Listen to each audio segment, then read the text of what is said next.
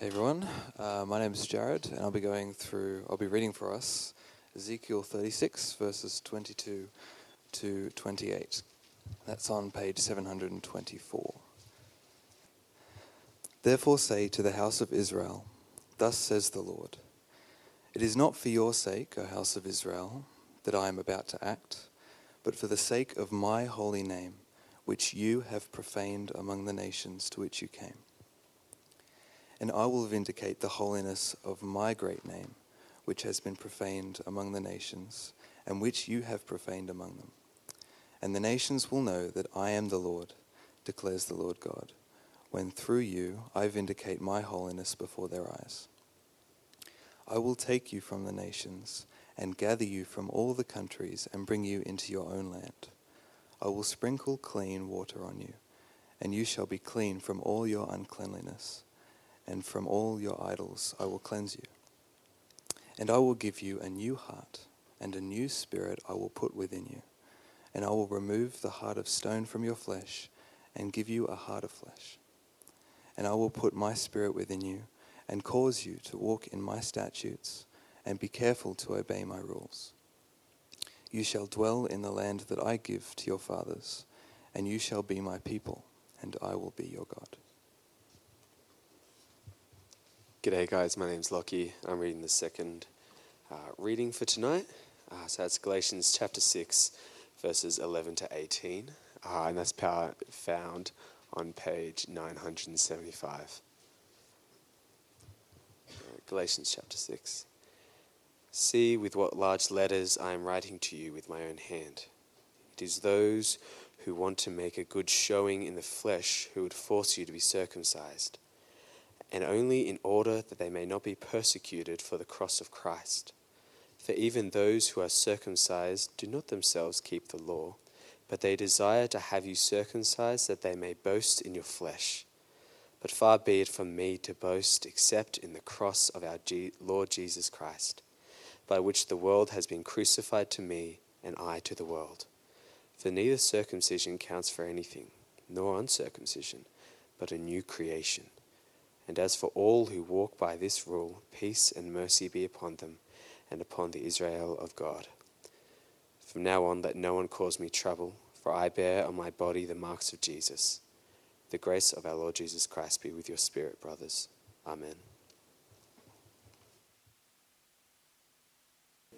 Amen. Well, I got an email from the girls' school this week, uh, once again, outlining the dangers of social media for teenagers. You guys are familiar with this message, I hope, about the negative pressure to appear in a certain way, to get the likes, to, to always be on show, to put your best face forward so you can get approval and uh, you can get the, the, the, likes and the ticks on what you put up. And um, the email was noting how, you know, it's not for nothing, the leaders of these big tech companies over in the US, there's lots of reports about they're not giving their kids screens and they're not letting them uh, onto social media accounts because they know about the corrosive effect of that always on show, uh, competing for approval, uh, what that, the effect that has on us. Um, so I'm glad I didn't grow up with Facebook. I grew up with little house on the prairie, right? Um, I didn't grow up with the internet. But of course, uh, living in fear of the disapproval of others wasn't invented by Steve Jobs. We actually don't need the internet for that. It's always been a great danger. And it can bring you to ruin no matter the stage of life you're at. It can bring you to ruin. Um, am I wearing the right thing? Am I saying the right thing? Am I thinking the right things? Am I teaching the right things from the Bible so that culture will approve of me? So that I'll feed my sense of self by what others say that can lead your, your life deeply off into the weeds. In our passage uh, tonight, Paul applies the gospel, I think, to this issue, among other things. And so I'm just very briefly going to um, hopefully show you how he does that, how we can be steadied to live in the face of the opinions of others, not giving in to them. Uh, now, uh, verse 11, let's jump in. And as usual, oh, where's my sermon slides? Who's sitting back there? I can't see under the hat. Is it yeah, Grace, you might grab them. I think it's helpful to have that. You'll have to grab them out of four o'clock. I think that's my fault. Uh, not, or sorry, grab them out of morning actually, because the four o'clock will be the uh, the added two ones. Uh, jump into verse eleven. Uh, Paul appears to have taken the pen from his scribe. Look at that. See with what large letters I'm writing to my own hand. People have all sorts of ideas about this. Maybe his eyesight was poor, so he had to write big, um, or uh, uh, you know, his so his eyesight's bad. He had to write big so he could read it. Um, look, I, I, think whatever the case is, look, he, he's not a scribe. Scribes in those days, uh, writing materials are precious, and they, they write very neatly. He's not a scribe. Whatever the reason, the point is he's writing himself to reassure the Galatians it's really him who's the author of this letter. And uh, you might remember the issues from way back in chapter 2 uh, about his authority as an apostle. And as he writes, he outlines the two opposing views of salvation that have dominated the letter. And we've got kind of a summary, if you like, of Galatians through here. On one hand, you've got the teaching of the law teachers, the circumcision party. Um, that's the evil view. And it leads to destruction. On the other hand, Paul's view of salvation, which is salvation by faith, which is the work of the Spirit. Trust in Jesus, which leads to life. So we've got these two opposing views, and, I just want us to get a snapshot of them. Uh, let's look at the first one from verse 12. Okay, here's the first one. It's law thinking. Thanks for getting those up, guys. Appreciate that. Uh, look at verse 12. Um, now let's, let's read through it, and I just want you to pay attention to their motivation. Okay, of these circumcision guys, these law preaching guys. Uh, it's not hard, it's not tricky. Just pay attention to it as we go through. Verse 12 It's those who want to make a good showing in the flesh who would force you to be circumcised, and only in order that they may not be persecuted for the cross of Christ. For even those who are circumcised do not themselves keep the law, but they desire to have you circumcised that they might boast in your flesh. Okay, so the whole circumcision, that's Old Testament law stuff, uh, shorthand for, the, for that whole system of law about earning righteousness. It's the view that Jesus is not enough, that you need to do stuff yourself to win God's approval and acceptance. Okay, what's their motivation? Have a look at verse 13. What's their motivation? It's so they can boast. Right? Hey, Look what we did amongst the Galatians. Look at the recruits we won for our position. It's that kind of boasting. But boasting only means something if you've got an audience, right? If you go way out in the bush and boast, I don't think that works. Don't do that. You're a crazy person if you do that. Okay. Um, it only works if it. Now, who's the audience for the boasting? Work, work it backwards. Come into verse 12. They want to boast in flesh to, to, for what? For what reason? To avoid persecution.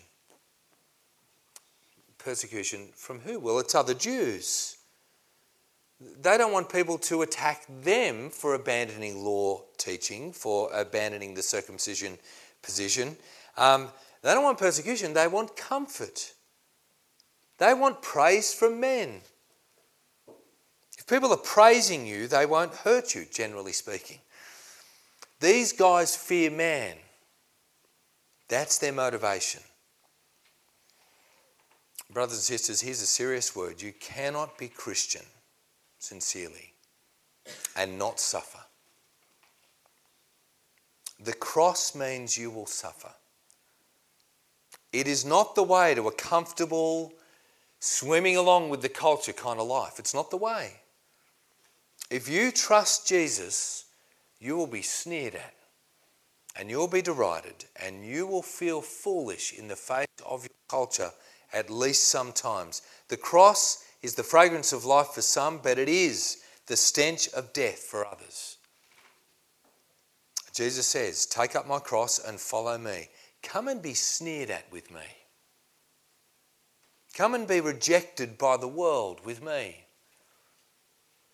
Perhaps even come and be physically harmed and killed with me. Not typical in the West in the last couple of hundred years, pretty typical through history and around, around the world right now.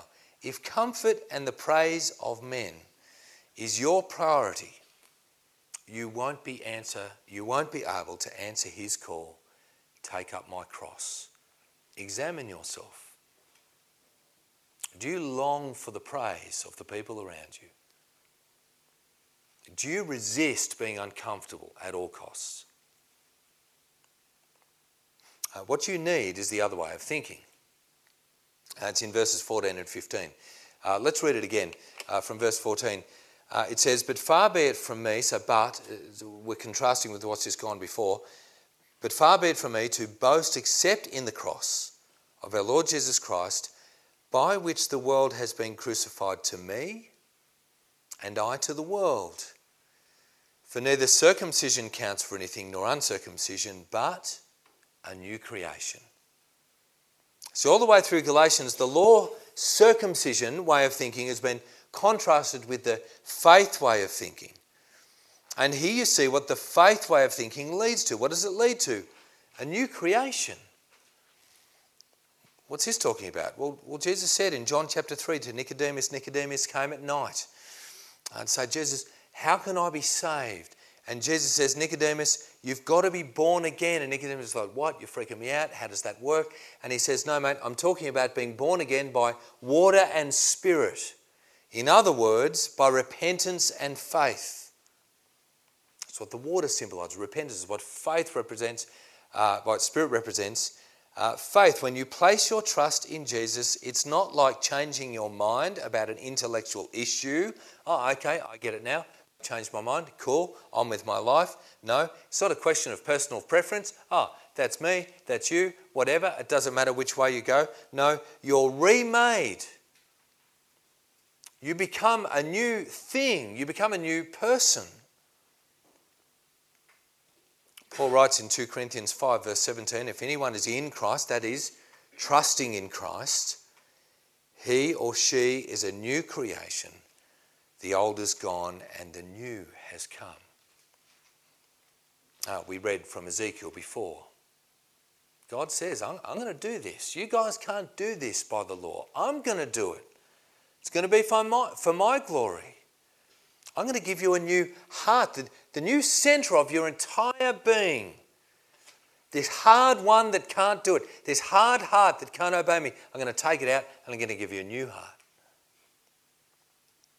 And so this is why Paul writes in chapter 2, verse 20, here in Galatians I've been crucified with Christ. It's no longer I who live, but Christ who lives in me. And the life I now live, because it's a new life, I live by faith in the Son of God who loved me and gave himself for me. A Christian is a new creation.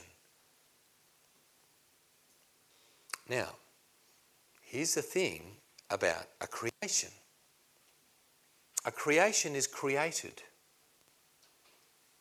And you're like, yes, I get that. No, no, listen. A creation has to be made. A creation has a creator. You're not self made. That's the whole point of being a faith person. In law thinking, you make yourself, you prove yourself. You work, uh, it's your work uh, that counts. But faith thinking means, uh, do you want me to grab this other mic there, Dave? Yeah.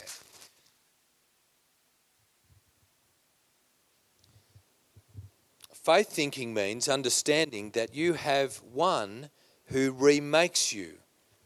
So it's all about Jesus in faith thinking. It's the power of the cross where Christ wins forgiveness for you. And so then it's Christ in you by his Spirit growing you more and more like him. It's not your work that counts, it's Christ that counts. It's the fact that you're a new creation. That's what counts. So, the way of faith, naturally, faith thinking doesn't boast in itself. The whole world encourages you to what? Believe in yourself, to love yourself first, to seek glory for yourself. It really is all about you. But far be it from the followers of Jesus to boast in anything but the cross of our Lord Jesus Christ. That's what you boast in. Certainly don't boast in circumcision or any other work of the law or any form of self righteousness. You boast in Jesus, you boast in the cross. So you should ask yourself, okay, what does boast mean? I thought boasting was bad. Sort of dealt with this uh, a couple of weeks ago, but what does boasting mean? Um, uh, cricket season is here. This is an event this week from my house. This is live preaching. Um, uh, cricket season's here. I love cricket season. I, I don't play anymore. Hamish plays. So it's new bat time because he's grown, and the money I spent last year on a new bat, it's, it's gone. Got to buy a new bat, and it's pretty cool buying a new bat with your son. And uh, I remember when I got a new bat when I was about Hamish's age. I remembered this this week. Um, I got an SS Jumbo Junior. Very exciting times. Dave's nodding. Uh, this was my first proper willow bat. You had to oil it and stuff, and you had to sand it and stuff, and like it was new and like I slept with this thing, man. Like I just take it to bed, and you had to get the the cricket ball in the sock and hang it from the clothesline, and you know knock it in. Very exciting. What did I want to do with that bat? I wanted to take it to school, to show it to my friends. I'd look at my new bat. How cool is it? Here, tap a ball, feel how good the middle is. Hey, smell the linseed. Oh, it's awesome. I love my bat. Look, it's got a really cool grip, you know, all that kind of stuff. Uh, Dad wouldn't let me. You're not taking your good bat to school because the other kids will bash it on the cement and it's not for that and all the rest of it. Did I let Hamish take his new bat to school this week? No, I did not. Right. I'm not letting him take his bat. Um, I boasted in that bat. I wanted to. Couldn't boast in it until I got to go to cricket training the first time, I guess. The word boast means that the Christian doesn't simply say, Oh, Jesus died for me, okay, I'll get it. Uh, job done. All right. No, no, no.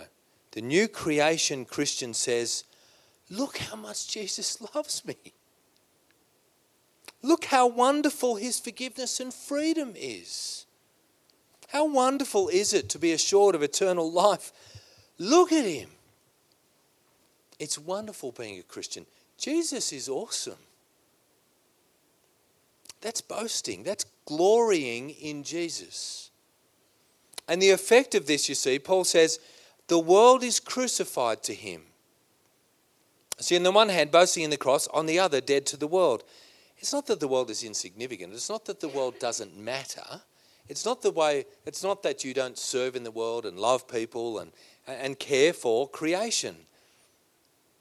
It's that the world and its opinions hold no fear for Paul anymore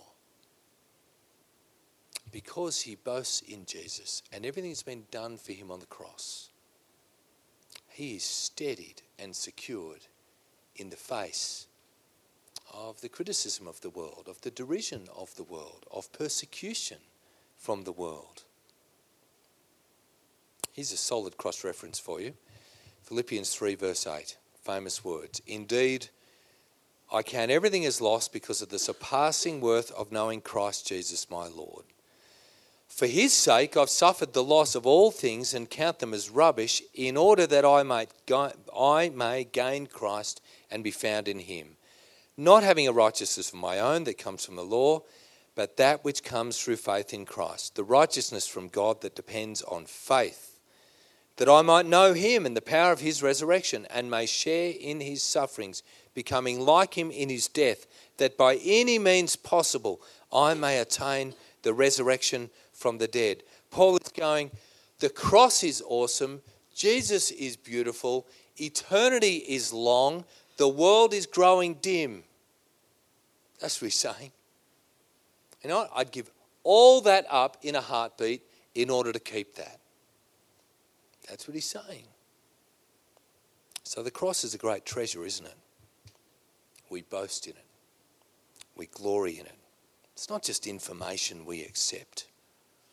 Uh, listen to Mary's words in Luke chapter 1, Mary's song. My soul, my soul glorifies the Lord, and my spirit rejoices in God my Saviour, for he has been mindful of the humble state of his servant. I just wonder if your soul responds like that when we pray the prayer of confession with Brandy before. The forgiveness you have, the freedom that's been won for you the eternity that is kept up in store for you. So, on the one hand, the world is dead. He doesn't live for it anymore, but he lives for God. Um, it's what's been given to us in the gospel that makes all this possible. Have a look at verse 16. Peace and mercy. Verse 16. Now, if you've been sitting here the whole series, you're like, I don't know, I, I, I don't get it. Preaching's been rubbish. I don't understand Galatians at all. Here's your chance. Jump in on chapter 6, verse 16, and you get a little snapshot of the whole book. Okay, you won't get the detail, uh, but uh, you might get a pass mark out of this, all right? Because there's going to be a test next week. Maybe not. Okay, uh, here it is. You ready? Verse 16. As for all who walk by this rule, peace and mercy be upon them and upon the Israel of God. That's how is this all of Galatians? Let's just unpack it a little bit. Um, what's the rule that's been written? Well, uh, the rule is what we've just looked at. It's the rule of the cross. It's the rule of salvation by faith. Okay, and uh, it's, it's not by keeping the law. It's it's by being born again by faith. That's that's what brings us salvation. And and okay, that's the rule. Okay, and we're to walk in it walk by it or in it. It's actually the same word as chapter 5 and verse 25. So I think we're meant to connect the walking by this rule to the notion of marching by the Spirit. So as we march by the Spirit, we hold to the rule of the gospel. We hold to this rule. I remember Colossians 1, verse 23. We looked at this a couple of weeks ago. We're going to be presented holy and blameless before Him if indeed we continue stable and steadfast in the faith, not shifting from the hope of the gospel. So keep walking in the gospel, don't shift from it. Keep marching by the Spirit, and you will be saved. Okay? Now, if you do that, if you do that, you'll be part of the Israel of God. Do you see that? It's a funny phrase, isn't it? Israel of God. In other words, Israel isn't defined by law keeping, it's not defined by circumcision. It's defined by new creations with their faith in the cross. So Paul's been addressing this circumcision party. He's been addressing these law guys. He's going, You guys think it's all about Abraham. Abraham was a man of faith. It's all about faith. That's what creates the Israel of God. And the Israel of God knows and has mercy and peace. If you've received mercy from God, all the work has been done for you by Jesus, and He just gives it to you. You can't deserve mercy. Do you understand that about mercy? You can't deserve it, you can't earn it. Otherwise, it's not mercy. You've been brought in by Jesus. You're secure. Religious practice, you know, it's all about progress. I hope I'm stepping forward and that one day God will approve of me. Gee, it's terrifying. But the gospel is not about making progress, it's about position. It's about the status you have in Christ. Um, famous words. Uh, go left into Romans 5. If you hit like Isaiah, you've gone too far, okay? Hit the gospel's gone too far. Who's quick? Who's got a page number? 942. Look at Romans 5, verse 1 with me. Have you got it? Famous words. Therefore, it's big therefore. He's just been laying out an argument for four chapters. That's your homework. Go and read that. Here we are. Therefore, since we've been justified by faith, what do we have? We have peace with God through our Lord Jesus Christ. Through him, we've also obtained access, how? By faith into this grace in which we stand. That's the language of being established. And so, we rejoice, same word, we boast we glory. in the hope of the glory of God. Look at the language through there faith, peace, faith, grace, rejoice, hope. That's your position with your trust in Jesus. It's not about earning possessions. It's about taking hold of what you already possess. Friends, do you have this peace and mercy? Are you assured of where you stand with God? If you're not a believer here tonight, there's no other way to have peace with God than Jesus. You've got to go through Jesus. Uh, I want to encourage you to be someone who confesses their sin, who takes hold of that peace, who receives mercy. And from that, we saw last week, what do you reap? You reap eternal life. If you already trust in Jesus here tonight, do you understand the finality of the cross? It's done. It's done for you. None of us is going to be saved because of anything you do. You can't earn any further God's approval of you. All you can do is be in Christ by putting your faith in Him. So you are ultimately secure. You can just put your roots down in that spot and then boast in it. Say, no, it's not about me, it's about Him. Isn't He cool? Isn't He awesome? Isn't He wonderful? Isn't He kind? He's my Saviour. He, I just boast in Him. And, and do you know what that'll melt if you do that? Your fear of the disapproval of others. Because you will never ultimately be crushed. You will never suffer ultimate loss. You are secure in God's love because of what Christ has won for you.